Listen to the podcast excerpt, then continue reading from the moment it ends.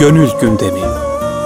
Profesör Doktor İrfan Gündüz ve Profesör Doktor Süleyman Derin'le Gönül Gündemi başlıyor.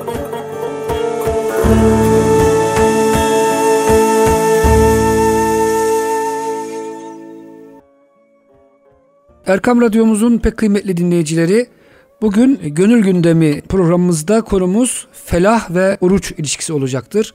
Öncelikle felah ile alakalı Kur'an-ı Kerim'e baktığımızda Allahu Teala insanın kendisini tezkiye ettiğinde ancak felaha ulaşabileceğini muhtelif ayetlerde zikretmektedir. Ve bilhassa Şems suresine baktığımızda Allah Celle Celaluhu on bir yeminden sonra "Kad efleha men zekkâhe" fakat "Hâbe men desseha" buyuruyor. O kadar önemli ki biliyorsunuz Araplar daha çok yeminleri çok ciddi konularda yapıyor değil mi hocam? Yani birkaç kere biz de mesela Türkçe'de vallahi billahi tallahi diyoruz. Üç yemin var en fazla.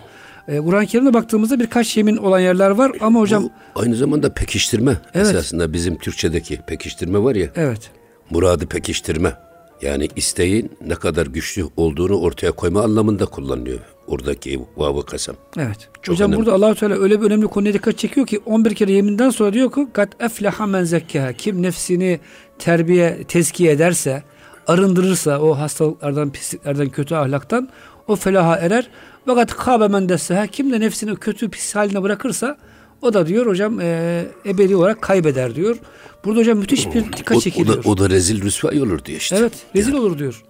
O yüzden muhterem dinleyicilerimiz bize Ramazan ayı esasında nefis terbiyemiz için de müthiş bir hocam fırsat sunuyor. Çünkü nefis açlığı görünce bayağı bir yola geliyor. Kardı düşüyor. Sadece açlık da yok hocam burada. Hocam e, insan değil mi Ramazan nasıl böyle bir saflaşıyor, billurlaşıyor, kötü duyguları gidiyor. Bu sebeple e, felaha ermek için nefis tezkiyesinin farkında olmak hocam. Farkındalık esas mesele. Yani bugün pek çok insanımız orucu sadece... Yani bir oruç aç kalayım, akşam iftar yaparız, akşamdan şöyle güzel yemekler yeriz gibi anlıyorlar. Halbuki orada nefsin terbiye edilmesi gerektiğini, arındırılması, gadaptan, kızgınlıktan, cimrilikten, hocam paylaşımı öğreniyoruz, ne bileyim, gadabımızı yutuyoruz, toleransı öğreniyoruz. Bu sebeple e, bugün hocamız inşallah Profesör Doktor e, İrfan Gündüz hocamız bize felah ve oruç arasındaki ilişkiyi e, anlatacaklar.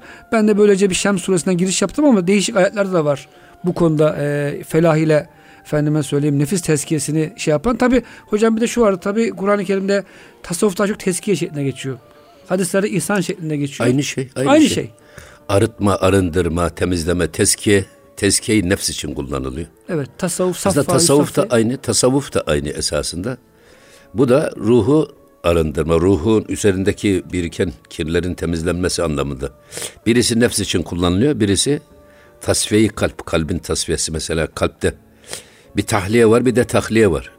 Birisi kalbi içini kötü duygulardan boşaltmak ama öyle tutmayacaksın. Onun yerine güzellikleri doldurmak. Tahliye de bu. Süslemek, güzelliklerle evet. süslemek.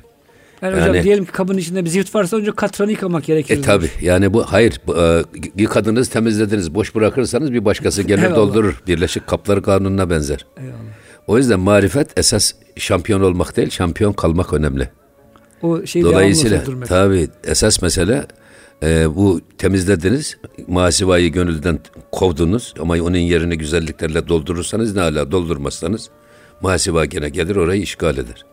O yüzden mesele boşaltmak değil, yerini de güzelliklerle yeniden doldurarak başkalarının gelmesine fırsat vermemek. Çünkü Mevlana Mesnevi'de dolu testi su almaz diyor. Aşağıdan vereceksin fakir fukaraya ki boşalsın ki yukarıdan da testine su dolsun. Yoksa dolarsa taşar. Kimseye de faydası olmaz taşansın. Hocam şimdi felah ile e, orucu şey yaparsak e, Ramazan'da biz hocam ne tür bir e, kolaylıklar var? Şimdi ben şöyle arz edeyim Süleyman'cığım.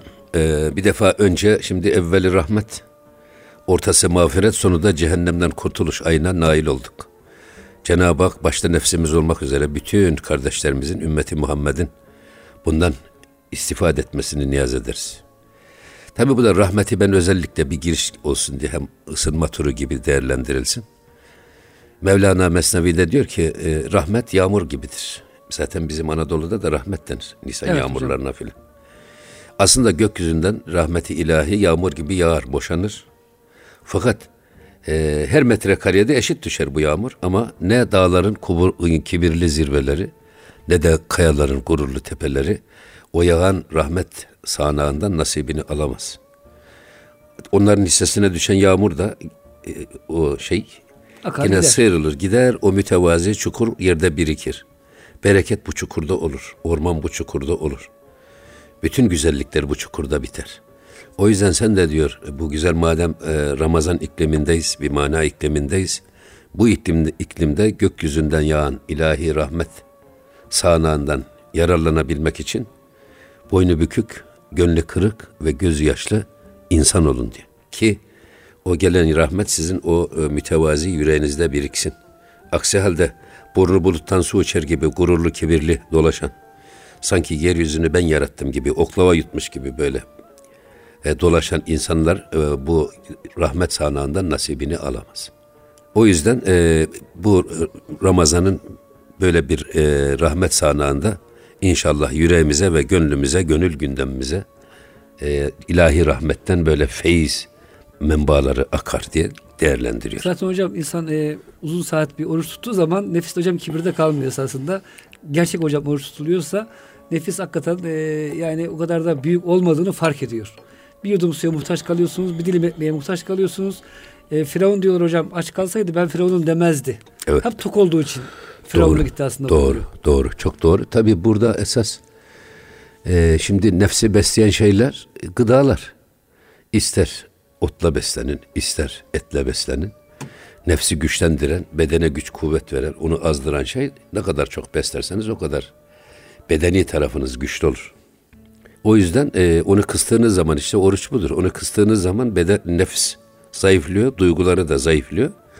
O zaman yüreğimizde ve kalbimizde iktidar imanımızın, ilmimizin, aklımızın ve ruhumuzun emrine geçiyor. Zaten onu inşallah biraz sonra izah edeceğiz ama burada ben özellikle felahı bir anlatmak istiyorum. Felah nedir?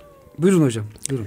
Esasında felah e, yani bir şeyden, bir tehlikeden, bir badireden kurtulma, efendim tehlikeli ve kötü bir durumdan sıyrılma gibi manalara gelir ama esas e, gerek kamusul, kamusta, gerekse e, Lisanül Arap'ta, gerekse müf, El Müfredat'ta Rağıb el İsfahani'nin felah. Mesela bu mermerlerin arasından bir incir çıkıyor, bakıyorsunuz. Bir incir çekirdeği düşmüşse eğer, orada büyüyor ve o mermerleri çatlatarak sıyrılıyor ve sonra bakıyorsunuz oradan incir ağacı çıkıyor. Hocam kayaların tepesinde ne güzel böyle ormanlarda çıkıyor. O yüzden kocaman, işte evet, tohumun sıkıştığı yerden bu kayaların arasından onu delerek, yararak ortaya çıkmasıdır felah. Bu yüzden zaten çiftçiye de fellah deniyor. Niye fellah? Toprağa yarıyor, tohumu atıyor, üstünü kapatıyor, sonra o tohum yararak çıkıyor. İşte bu fellah, e, çiftçi manasına geliyor. Ama burada tabii bizim için en önemli mesele bu felah. Madem bizi iki cenderenin arasında kalmış bir insan düşünelim biz. Bir tarafımızda ruhumuz var, bir tarafımızda nefsimiz var. Bir tarafta hayvani duygularımız var, bizi kendi tarafına çekmeye çalışıyor. Bir tarafında meleki hasletler. Onlar bizi kendi tarafına çekmeye dünya, çalışıyor. Bir tarafta hocam ahiret. Bir tarafta dünya hesabı, ahiret hesabı. Bütün bunların ortasında kalmış ciddi bir mücadele ortamı var. Bu mücadelenin yaşandığı yer gönlümüz. Gönül gündemi dediğimiz zaten bu yüzden biz programımızın evet, adını verdik. Gönlümüzdeki bu yaşanan kargaşada, bu kaosta, kötülüklerden, efendim, nefsin esaretinden, hayvani duyguların baskısından sıyrılarak esas insan E, ilahi istikamete doğru, Kur'an-ı Kerim ve sünnetin gösterdiği çizgiye doğru bir e, hayat yaşamaya doğru giderse eğer, işte o insan esas felaha ermiş olan insandır. Burada felah ve sıyam ilişkisi dediğimde esas da, dediğimizde de sâme yesûmu sâmen, tutmak demek esasında, dizginlemek demek. Bu nefsimizi dizginlemek demek. Nefsimizi tutmak demek. Onun istek ve arzularının gönlümüzü işgaline mani olmak demek. Çünkü gönlümüzde ruhumuzun, meleğin fısıltısının egemen olmasını sağlamak demek. O yüzden işte Peygamber Efendimiz Ramazan geldi mi, efendim şeytan ayağına pranga, ellerine kelepçe vurulur ve Müslümanlar önü daha da çok aydınlanır. Esasında burada şeytana vurulan kelepçe nedir derseniz, şeytanın üç tane çok kullandığı, evet, en azgın üç tane silah var. Şehvet tuzağı, şöhret tuzağı ve servet tuzağı. Üç tane tuzak. Bu her insanın da en temel zaaflarından bir tanesi. Şeytan bunlardan birisiyle esas insanı e, esir alır ve tepe tepe kullanır. Hocam Ramazan ayında herhalde şehvet, şöhret bunlar birazcık e, zayıflıyor. E, Servet hocam zekatımızı, infakımızı verince orada tabii. sevgi de azalıyor biraz. Servet hocam şeytanın prangalanması. Prangalanması. Şeytan hocam bizim duygularımıza korunak geldiği için tabii. şeytan otomatik olarak prangalanmış evet. oluyor. Evet, evet. Tabii burada peki bu felahın şartları nelerdir dediğimiz zaman Kur'an-ı Kerim'de çok şeyler var. Felahla ilgili ve bundan türetilmiş kelimeler var. Tüflihun, yüflihun, müflihun, bütün bunlar hep aynı kökten türeyen kelime. Ama esas bir tanesi Ala suresi, Kur'an-ı Kerim'in seksen yedinci suresi. Evet hocam. Orada on dört ve on dokuzuncu ayetler. Bunu genellikle biz Ramazan bayramında hep bu ayetleri okur vaizlerimiz. Onu açıklarlar. Ve de kad efleha men tezekke.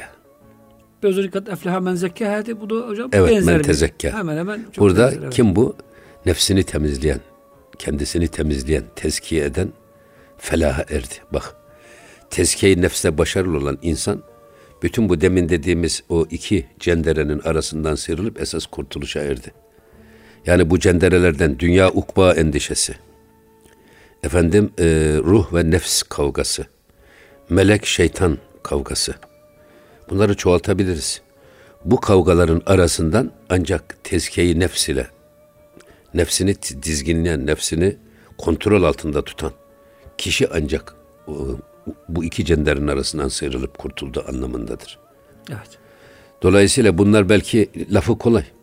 Bak bu sıyrılma lafı çok kolay da gerçek anlamda sıyrılma meselesine geldiğince işte orada bütün hesaplar bozuluyor. Öyle hocam bu zamanımızda modern e, efendim basın yayın araçları, televizyonlar, şunlar bunlar hocam tamamen nefsin hoşuna gidecek bir hayat tarzını bize evet. dikte ettir yani. Bol evet. bol ye, iç, gez, toz, yani kafana göre yaşa. Hedonist bir hocam hayat felsefesini dikte ettirdiği için bugün hele bu zevklere dur demek yani hakikaten o modadan şundan bundan e, sadece hocam gerektiği kadar istifade edip e, fazlasına dur diyebilmek, tüketime e, dur diyebilmek hocam çok zor. Vallahi esas mesele tabii burada her şey bizde başlayıp bizde bitiyor. Hiç dışarıda bir şey aramayın. Şeytanı da dışarıda aramayın efendim.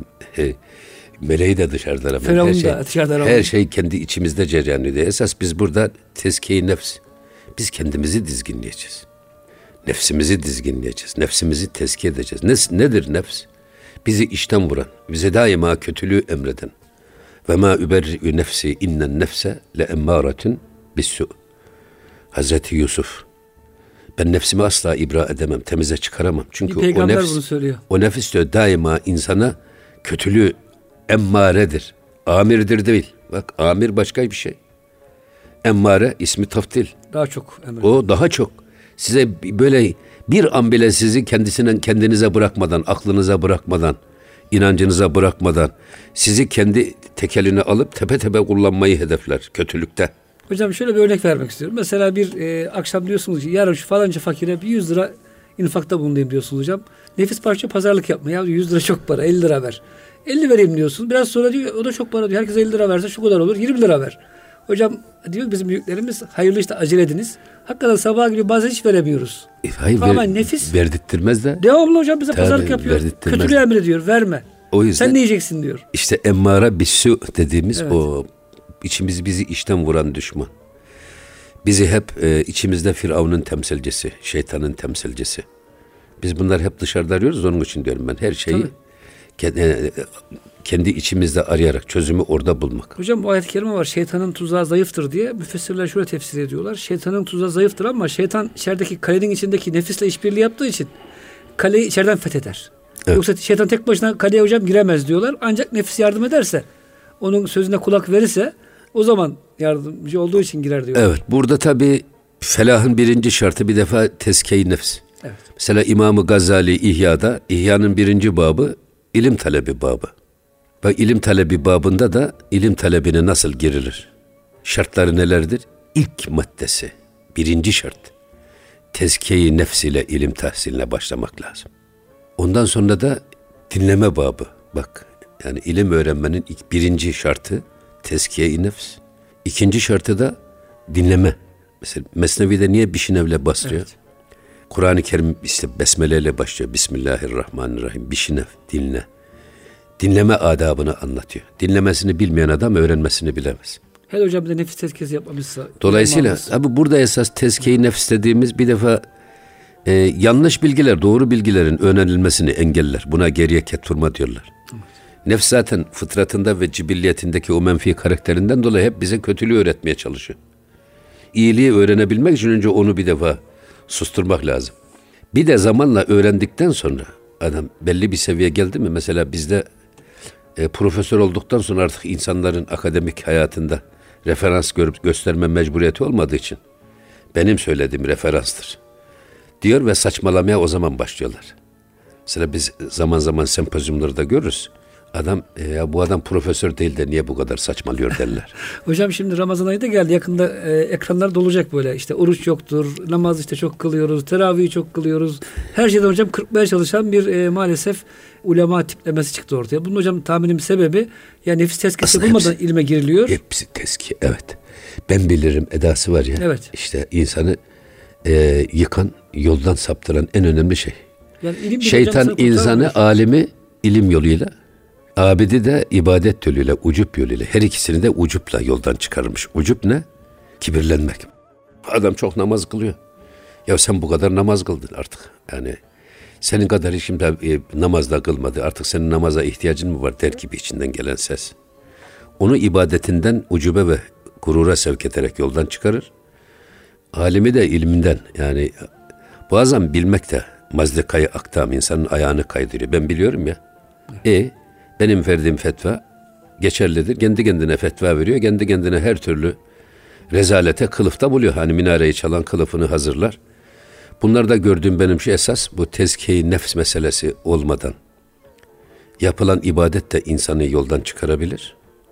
İlim de insanı yoldan çıkarabilir. Hatta hocam cihatla alakalı hadis-i şerif var. Yani ulema helak, helak olduğu mücahitler. Tabii, hepsi tabii, nefs tezkiyesi yapılmadığı için. Evet.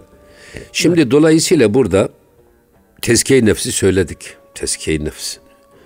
Sonra ne var? Felahın bir tek şartı ve zekeresme rabbihi, ve Rabbinin ismini zikret.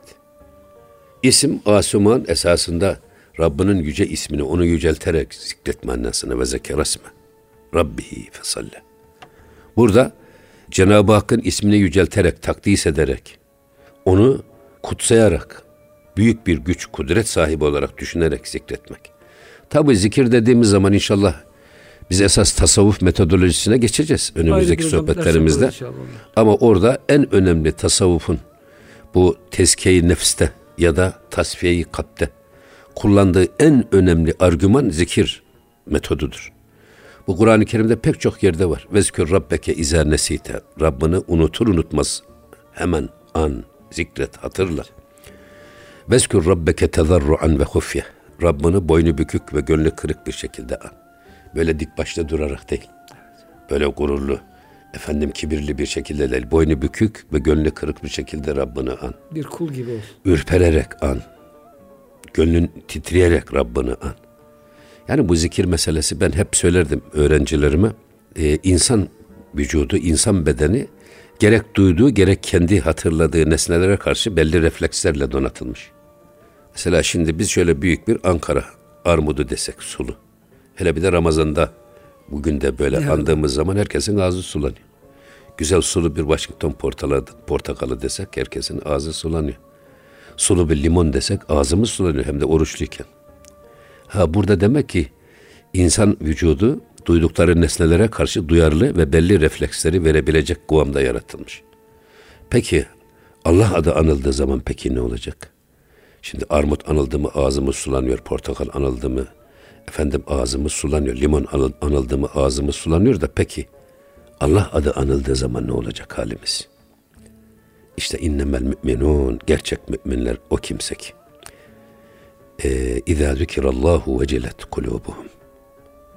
Yanlarında Allah adı anıldığı zaman tüyleri diken diken olur. وَاِذَا تُلِيَتْ عَلَيْهِمْ آيَاتُهُ. Yanlarında Allah'ın ayetleri okunduğu zaman زَادَتْهُمْ اِيمَانًا. İmanları güçlenir, imanları artar. O yüzden ben böyle diyorum ya, limon dediğimi ağzımız sulanıyor da Allah dediğimiz zaman ürperemiyorsak eğer, yüreğimiz titremiyorsa, İşte o zaman zikri bu noktaya getirinceye kadar yapmak lazım. Evet. Yani bizi ürpetecek, titretecek. Hani ey Türk titre ve kendine dön diyorlar ya.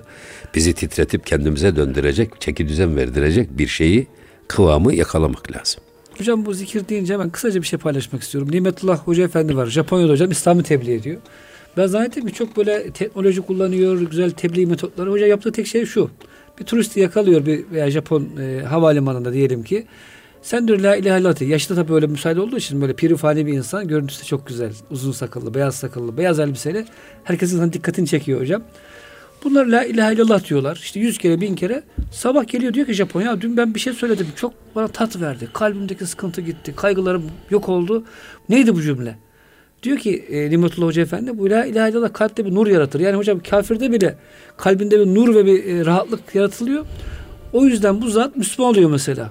Dedim çok ilginç bir metotmuş. Hani biz normalde açıklamaya çalışırız kelimenin ne manasına geldiğini falan filan. E, o yüzden hocam dediğiniz gibi yani insan zikirle meşgul olduğu zaman kalbinde bir ruh, nuraniyet, ruhunda bir manevi güç hissediyor. Evet. Ve tasavvuf hocam bunu çok kullanıyor dediğiniz e, gibi. Tabii tabii yani bu inşallah onu zikri daha ileriki gündem programımızda daha detaylı anlatacağız. Hocam Ta- isterseniz üçüncü şeye geçmeden e, kısa bir ara verelim. Bu zikirle alakalı söyleyeceğiniz son bir şey varsa... Yok, devam ederiz. devam ederiz. Tamam. Ee, muhterem dinleyicilerimiz, gönül gündemimizde felah ve oruç ilişkisini e, işliyoruz. Hocamız Profesör Doktor İrfan Gündüz Bey ile beraber e, kısa bir ara veriyoruz. Bizden ayrılmayın. Erkam Radyomuzun pek kıymetli dinleyicileri, gönül gündeminin ikinci bölümünde tekrar sizlerle beraberiz. Hocam e, zikirde kalmıştık. E, zikir herhalde bitmişti. Diğer şeyimiz bu e, felah ve efendim oruçla alakalı. Burada esas zikri şey yaptık da tezkiye ile ilgili tezkiyenin bir başka bir şey daha var. Onu da hocam, e, hatırlatmadan geçemeyeceğim ben değerli dinleyicilerimize. Bu tezkiye esasında bir kişiye referans olmak. Ben bu işin kişinin ahlakına kefilim demek. Yani tezkiye etmek diyoruz. Eskiden tezkiye varakası varmış Osmanlılar döneminde. Mesela bir adam e, Konya'dan İstanbul'a geliyor. Orada tezkiye varakası verirler buna. Bu adam gelir, tüccarsa burada istediği yerden malını alır, o varakayı göstererek. Ama bu varaka o adamın güvenilir, sözüne sadık, verdiği sözü tutar ve borcunu öder anlamındadır tezkiye referans. Tabi bundan dolayı bir de şey var tezkiyenin esas. Bu cenazelerde namaz kılınırken Hoca Efendi bir tezkiye talep eder. Ey cemaat, bu adamı nasıl bilirsiniz? Ya hocam ne kadar İyi bilirsiniz. Evet. İşte o mesela o tezkiye de çok önemli. Ali veya Fuat Paşa, İttihat ve Terakki'nin iki tane büyük sadrazamı. Bunlar timsahın iki dişlisi gibi. Birisi geliyor, sadrazam oluyor, millet onun zulmünden bıkıyor, öteki geliyor. Onun zulmünden bıkılır, öbürü geliyor ama bu timsahın çenesi aslında gövdesi bir, hiç kurtulamıyorlar. Bunlardan birisi Paris'te ölmüş. Sanırım ya Ali Paşa ya Fuat birisi. Sonra e, cenazesi Eminönü Yeni Camii'den kalkıyor. Ahmet Cevdet Paşa anlatıyor bunu. Evet. Yeni Cami'de cenazeyi Osman Selahattin Dede, Yeni Kapı Mevlevihanesi Şeyhi Osman Selahattin Dede kıldırıyor. Ve yirmi dakika bir defa bir hutbe irade ediyor. Ne diyelim ona? Konuşma yapıyor. Diyor ki otuz bin kişilik bir cemmi gafir vardı cemaatin içinde. Ve bunlardan bu paşanın ak- a- evladı, ahfadı yani torunları, akraba ve taallukatı da vardı.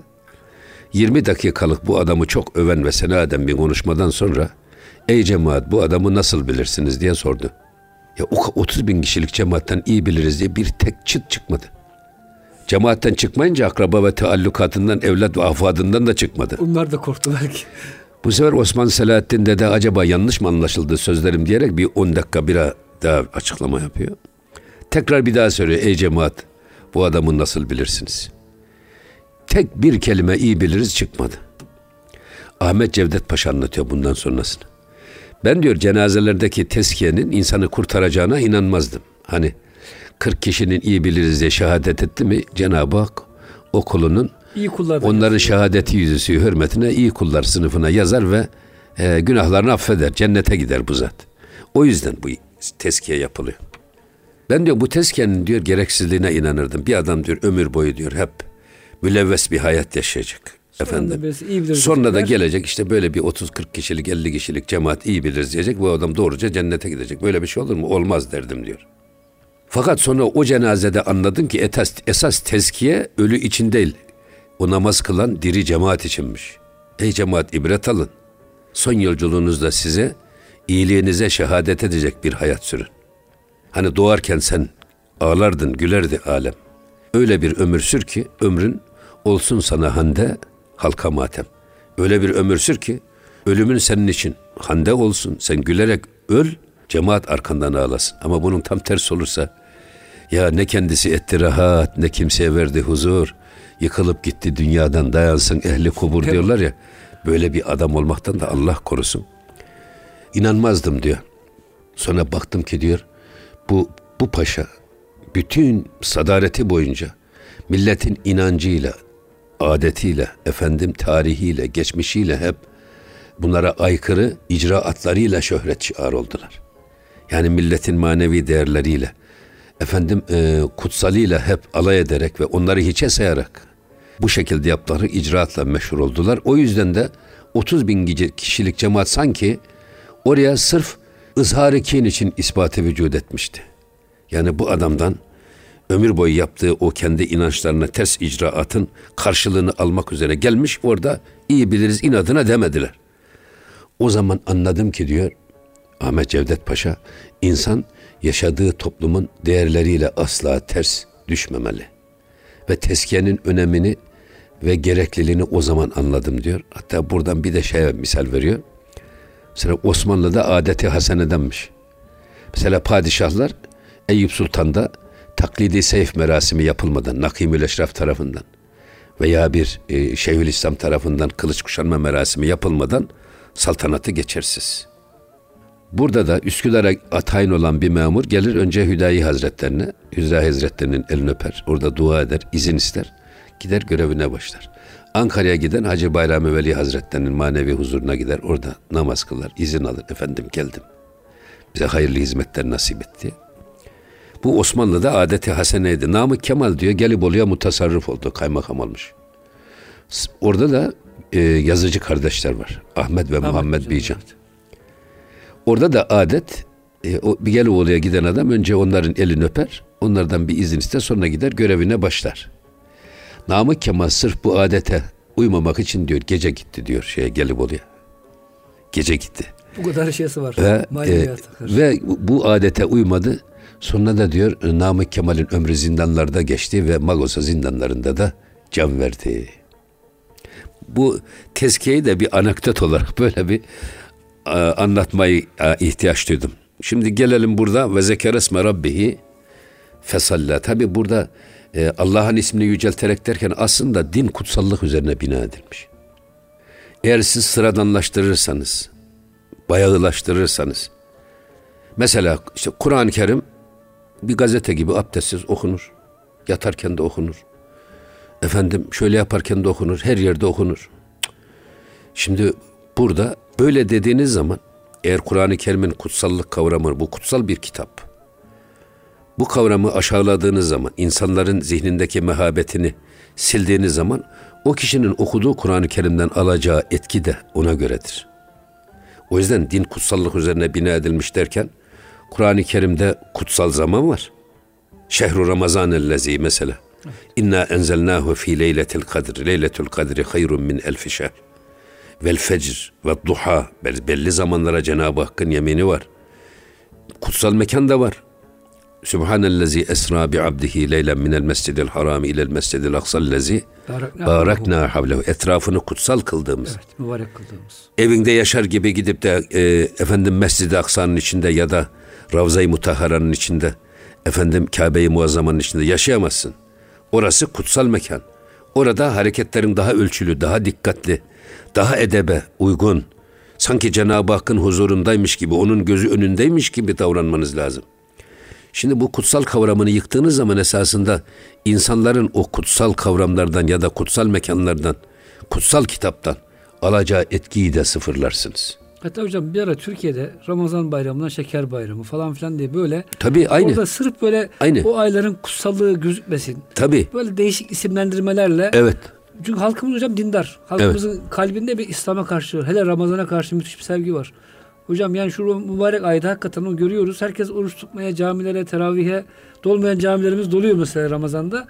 Oradan bile rahatsız olan tipler oldu böyle. Şeker tabii, bayramı, tabii. Ömre bayramı falan filan. Tabii. Mesela ve tuazziruhu ve tuvekkiruh ayet-i kerime.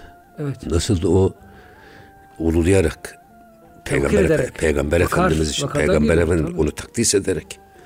Şimdi burada yani bu isimden buraya girdik de biz. Evet. Aslında e, mesela şimdi kandiller bidattır diyenler var. Efendim e, böyle bunu da titrilerinin arkasına saklanarak böyle güle oynaya şey denenler var.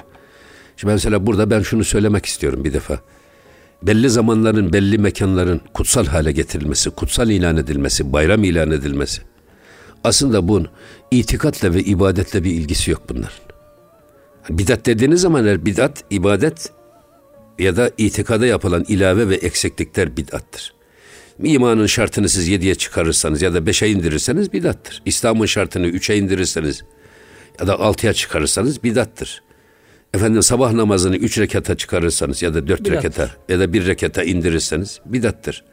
Ama muamelatta bidat olmaz. Muamelat ezmanın tagayyürüyle ahkamın tagayyürü tabiidir. Muamelat sürekli değişken ve canlı bir e, dinamizme sahip. Dolayısıyla burada bizim ecdadımız, özellikle Osmanlı ve Selçuklu uleması, tabaasının kıldığı namazı kılarken okuduğu Kur'an'ın manasını bilmediğini biliyor. Ama kılıyorlar. Peki ben bu tebaama bu namazı nasıl böyle titreyen bir gönül, ürperen bir deriyle ben bu namazı nasıl kıldırırım bunlara diye kafa yormuşlar. Bunun için müezzinliğe çok önem vermişler. Ezanın güzel okunmasına önem vermişler. Sünnetlere çok fazla önem vermişler. Sonra müezzinlerin kâmetine, hatta kâmetten önce bir üç ihlas Fatiha, üç ihlas okumuşsun. Sonra güzel bir kâmet getirsin. Bu güzel sesin etkisiyle manasını bilmese de, şimdi İngilizce e, melodiyle dans edenler var. Hiç manasını bilmiyor bile ama oynuyorlar ondan. Evet, maalesef. Yani buna benzetmek gibi olmasın da. Bu namaza kalkarken işte insanların yüreklerini titreterek, derilerini ürperterek farz namaza hocam, başlatmak. İstanbul'da yaşanmış vakalar var. Bunlar, bunlar esasında birer şey. Muamelatla ilgili mesele. İtikat ve ibadetle ilgili değil. Buna bidat diyemezsiniz. Bunlar olmadığı zaman namaz olmaz, ibadet olmaz, ibadet yarım kalır diye de hiçbir fetva da yok. Bu bir aynı zamanda hem bireysel psikolojinin tabii neticesi, mabet mimarisinin tabii neticesi, bir de sosyal psikoloji. Yani bugün bizim ecdadımız İstanbul'u fethetmiş, bayram ilan etmemiş. Çanakkale'de yedi düvel yenmiş, bayram ilan etmemiş. Halbuki yirmi yedi Mayıs'ta düdük çaldılar, bayram ilan ettiler. Niye bayram ilan ettiler? Millete ihtilali ve ihtilalin getirdiği fikri sevdirmek için. Millete çikolata dağıtıyorlar, dağıtıyorlar ki çocuklar bunu sevsin. Bu bir sosyal psikolojidir. Şimdi çocuk haftası yapıyorsun, işte anneler günü yapıyorsun, babalar günü yapıyorsun, yok orman haftası, yok bilmem ne haftası. Bütün bunlar o haftada trafik haftası. Onları gündeme getiriyorsunuz. Toplumun her yerinde, her kesiminde bunlar tartışılıyor. Farkındalık hocam meydana Tabii getiriyor. farkındalık meydana getiriliyor. Burada da bizim ecdadımız kendi doğum gününü kutlamamış. Anne ve babasının doğum gününü kutlamamış ama Mevlid-i Nebi'yi, veladet kandilini bayram diye ilan etmiş. Her yerde peygamber gönüllere girsin. Evlerde peygamber misafir olsun. Miraç kandili, miracı gündeme getirmiş. Beraat kandili, regaib kandili. Bütün bunların hepsi manevi bir bayram ilan ediyor. Kendi çağı açıp çağı kapattığı zafere bayram ilan etmeyen, Peygamber Efendimizin doğum gününü bayram ilan ediyor. Kendi doğum gününü bayram ilan etmeyen, Efendimizin doğum gününü bayram ilan ediyor. Bunlar sosyal psikolojinin tabii bir gereği. Eğer bir devlet, bir yönetim toplumda neyi gündeme getirmek istiyorsa, gönüllerde hangi duyguları yeşertmek istiyorsa onunla ilgili bayram ilan ediyor, onu kutsuyor. Dolayısıyla burada öyle kandiller bidattır diyerek hiç kimse geçiştiremez. Bidat bir defa ibadet ve itikatta olur. Muamelatta asla bidat olmaz. Dolayısıyla burada buradan nereden geldik? İsme Rabbihi, Rabbinin ismini yücelterek an. Kutsayarak an. Şimdi Sübhaneke ne demek? Ey Rabbim, seni her türlü kemale muttasıf, sahip, her türlü güce muktedir, her şeyi yapmaya muktedir ama her türlü eksiklikten uzak addederim. Tenzih ederim. İşte bu bir kutsamadır. Sübhaneke'yle başlıyoruz.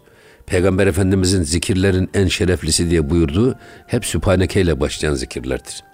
Yani Cenab-ı Hakk'ın azametini, yüce kudretini ve kendimizin hiçliğini, aczini, zaafını hissederek Allah'ı zikretmek. Sonra da fesalla, namaz kılmak. Bu duygular içinde namaz kılmak. Bak namaz, felahtan sonra, tezkiye-i nefsten sonra, Rabbinin ismini yücelterek andıktan sonra fesalla, namazı da böyle kıl.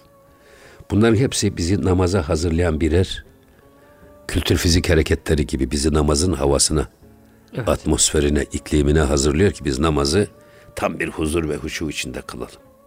Hani Efendimiz, Peygamber Efendimiz'e miraç lütfedilmiş. Amenna. Peki o miraçtan bize hiç mi pay düşmemiş? İşte müminin miracı da namaz. Biz iftitah tekbirinden selam verinceye kadar süre içerisinde eğer kendimizi Rabbimizin yüce huzurunda, katında onu idrak ediyor, bunun farkında olabiliyorsak eğer. Gaflet bu farkındalığın kopmasıdır. Evet.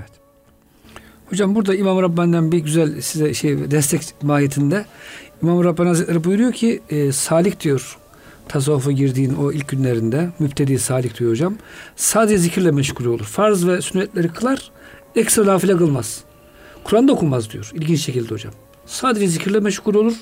Ne zaman hocam kalp temizlendi, tasfiye oldu, ondan sonra diyor hocam uzun uzun namaz kılar. Hem de uzun uzun kıraatte bulunur.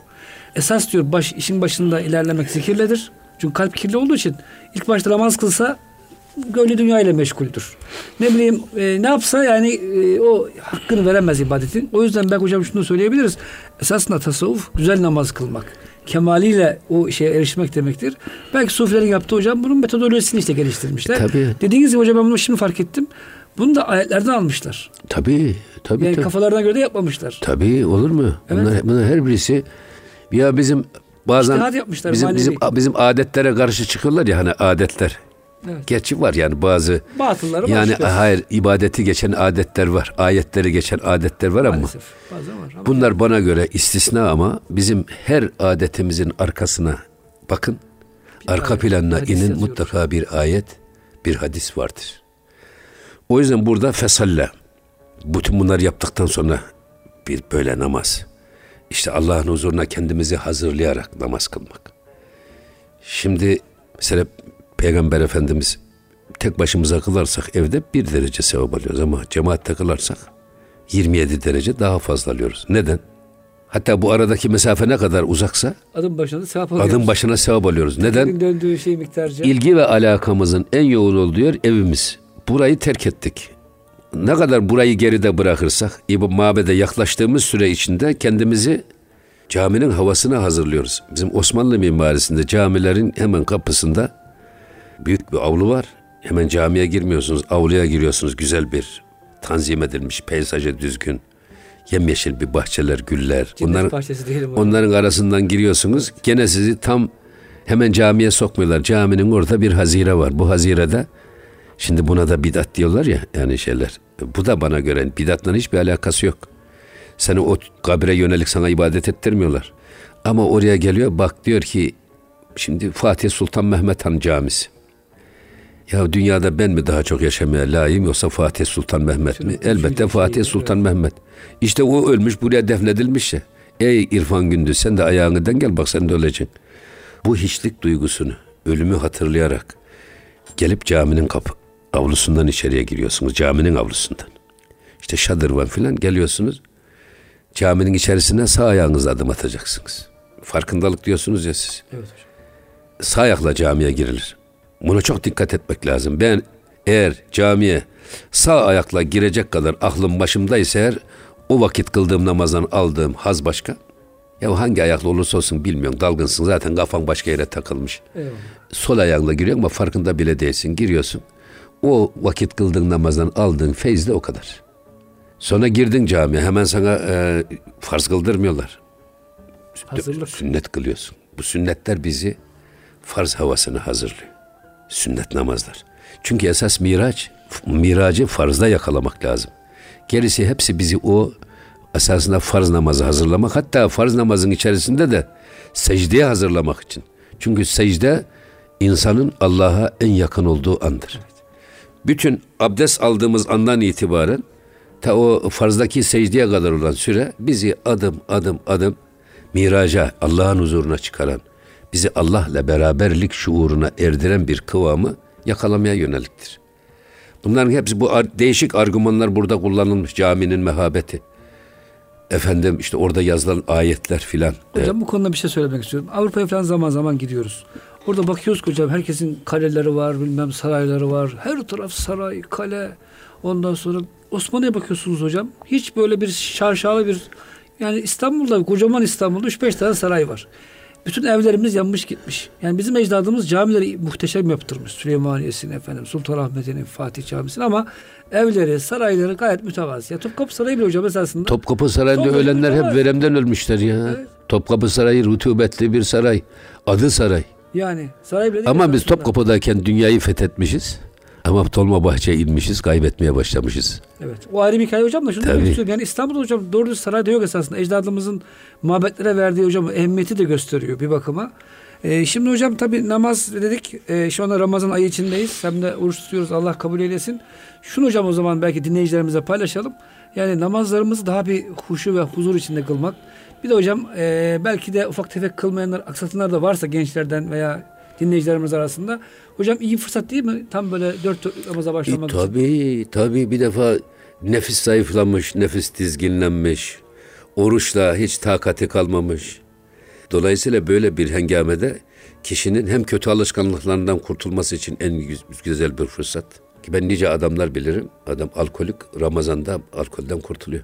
Evet hocam. Efendim hiç olmazsa Ramazan'da hiç içmiyor. Hiç. Efendim sigara içenler Ramazan'da sigaradan kurtuluyor. Bir sürü kötü alışkanlıklarımızdan kurtulmak için. Madem nefis böyle zayıflatılıyor. İlahi bir yardım. Efendim, Allah aşkına fırsat burada, e, o yüzden bu, bu mevsimden istifade etmek lazım. Yani bu iklimden yararlanmak lazım. Öyle hocam düşün. Dediğiniz gibi toplum psikolojisi. Herkes aç, herkes oruçlu, herkes hocam camiye koşuyor. Şimdi siz yani gitmeseniz ayıp oluyor. Tabii. Yani nefse de ekstra bir yardım geliyor. Herkes evet. Camiye giderken hani hocam elle gelen düğün bayramdır hikayesi. Böyle bir Allah'ın yardımı var. O yüzden biz Allah'a şükredelim. Yani bu mübarek geceler dediğiniz gibi bir bidat değil. Fırsattır, bize yardımcıdır. Fırsattır. Fırsattır. Tabii. Ramazan da hocam kutsal. O da evet. Bir fırsattır. Hocam şimdi vaktimiz de bayağı doldu. Bugün e, özetlersek e, biz e, tezkiyeyi konuştuk hocam. Rabbimizin ismini anmayı, böylece kalbimizi efendim e, yumuşatmayı, namaza hazırlamayı. Ama burada tabii şunu bitirip de bitirelim işte. Peki hocam bölüm. Buyurun son bir madde. Şimdi bunun devamında bak felah, e, tezkiye. Cenab-ı Hakk'ın ismini zikretmek, sonra namaz kılmak. Bel tu'sirûnel hayâtet dünya vel âhiretu hayrun ve abkâ. İnsanoğlu fıtratı gereği dünya hayatını, ahiret hayatına tercih ediyor. Yani önceki çıkarlar, sonraki çıkarları evet. Gölgeliyor. Halbuki vel âhiretu hayrun ve abkâ. Yani ahireti düşünerek, uzun soluklu düşünerek ahireti tercih etmek aslında daha ebedidir, daha kalıcıdır. Burada şunu da söyleyeyim. İnne hâzâ lefî suhufil ulâ. Bu ta Hazreti Adem'den beri gelen bütün peygamberlerin suhuflarında da böyleydi. Ve suhufu İbrahim'e ve Musa, Hazreti İbrahim'in ve Hazreti Musa'nın getirdiği kitaplarda da, suhuflarda da bu gerçek aynen böyle dile getirilmiştir. Şimdi bu esasında burada Müslüman demiyor burada. Bütün men tezekkâ, insan nefsi. Dolayısıyla bu gerçekler Hazreti Adem'den Efendimiz'e kadar, aleyhissalatü vesselama kadar bütün peygamberlerin dile getirdiği evrensel kaideleri gösteriyor. Hocam şunu bir ifade ederiz belki. Mesela hocam Budistler falan tezkiye yapıyor. Tamam yani inançlar olmadığı için onların gideceği yer belli. Onların tezkiyesi onları kurtarmıyor mu hocam? Hakikaten hayatlarına bir kalite geliyor. Yani bu tezkiye kim yaparsa yapsın ama tabii önemli olan Allah'ın ismini anarak, Müslüman olarak bunu yapmak. Tabii burada şartlar var. Şimdi tabii. Siz bu şartlardan biri, birisini yapmazsanız o iş eksik kalır tabii, zaten. Tabii, tabii. Olmaz ki. Önce iman. Hani ilimsiz din kör, dinsiz ilim topaldır diyorlar ya. Onun gibi yani burada efradını cami, ayarını mani. Bütün şartlarına riayet ederek esas felahı yakalamak marifet. Burada da bunun evrensel bir kaid olduğunu. Ha bunlar Hazreti Adem'den Peygamberimize kadar gelmiş. Her dinde mistik bir taraf var. Her dinde efendim e, tasavvufi bir neşe var. Tasavvufun kaynağı nereden geliyor derseniz esas ilk insandan geliyor. Menbaı ta Hazreti Adem'den bugüne kadar gelen bir kaynak var. Ha bu kaynak zaman zaman bulanmış, zaman zaman yanlış yerlere kanalize olmuş, zaman zaman tıkanmış, bazen yok olmuş. Ama bazıları da ne kadar e, yok olmuş olsa bile değişik görüntülerle, değişik e, tezahürlerle yaşamasını ve yaşatmasını ve dolayısıyla da günümüze kadar gelmesini becermiş. Öyle diyelim. Peki hocam o zaman şöyle neticelendirelim. İnşallah içinde bulunduğumuz şu mübarek Ramazan ayı da hocam bize yardım eder de felaha erişmek için tuttuğumuz oruçlar, kıldığımız namazlar, bütün yaptığımız ibadetler farkında olarak Amin. İnşallah yaparız inşallah. Hocam hep beraber. İnşallah. E, Allah'ın izniyle. Hocam bir hadis-i şerif okumuştum. E, cehenneme gidenlere melekler hocam azarlıyorlar. Gazali okudum Hadis-i Şerif'i. Diyorlar ki size hiç Ramazan ayı denk gelmedi mi? Ömrümüzde bir tane Ramazan adam gibi çıkarmadınız mı diye melekler o cehennemlikleri azarlıyorlar. Demek ki hocam bir tane adam gibi Ramazan çıkarılsa Allah'ın izniyle o bayağı bir insanın hocam subuk garanti oluyor. Ya bırakın bir defa, bir defa bir Ramazan'ı bırakın ya. Eğer biz Miraç gibi iki rekat bir namaz kılsak ömrümüzde o bile bizi kurtarır. Hocam o zaman gönül gündemimizi inşallah. Hani Arif Nihat Aslan'ın evet. Gelin ey Fatihalar, Yasinler diyorlar ya. Huhulara karışsın aminler. Bir Fatiha elimizden tutsa, bir Yasin elimizden tutsa kurtuluruz. İnşallah muhtemelen Ramazan elimizden tutsa kurtuluruz. Bu güzel duygularla gönül gündemimizi burada bitiriyoruz. Allahü Teala gönül gündemimizde felahı hocam ön plana almayı, ahireti yakalamayı nasip etsin. Almayı nasip etsin diyerek elveda diyoruz hepinize. Amin. Hayırlı Ramazanlar diliyoruz efendim. Hoşçakalın.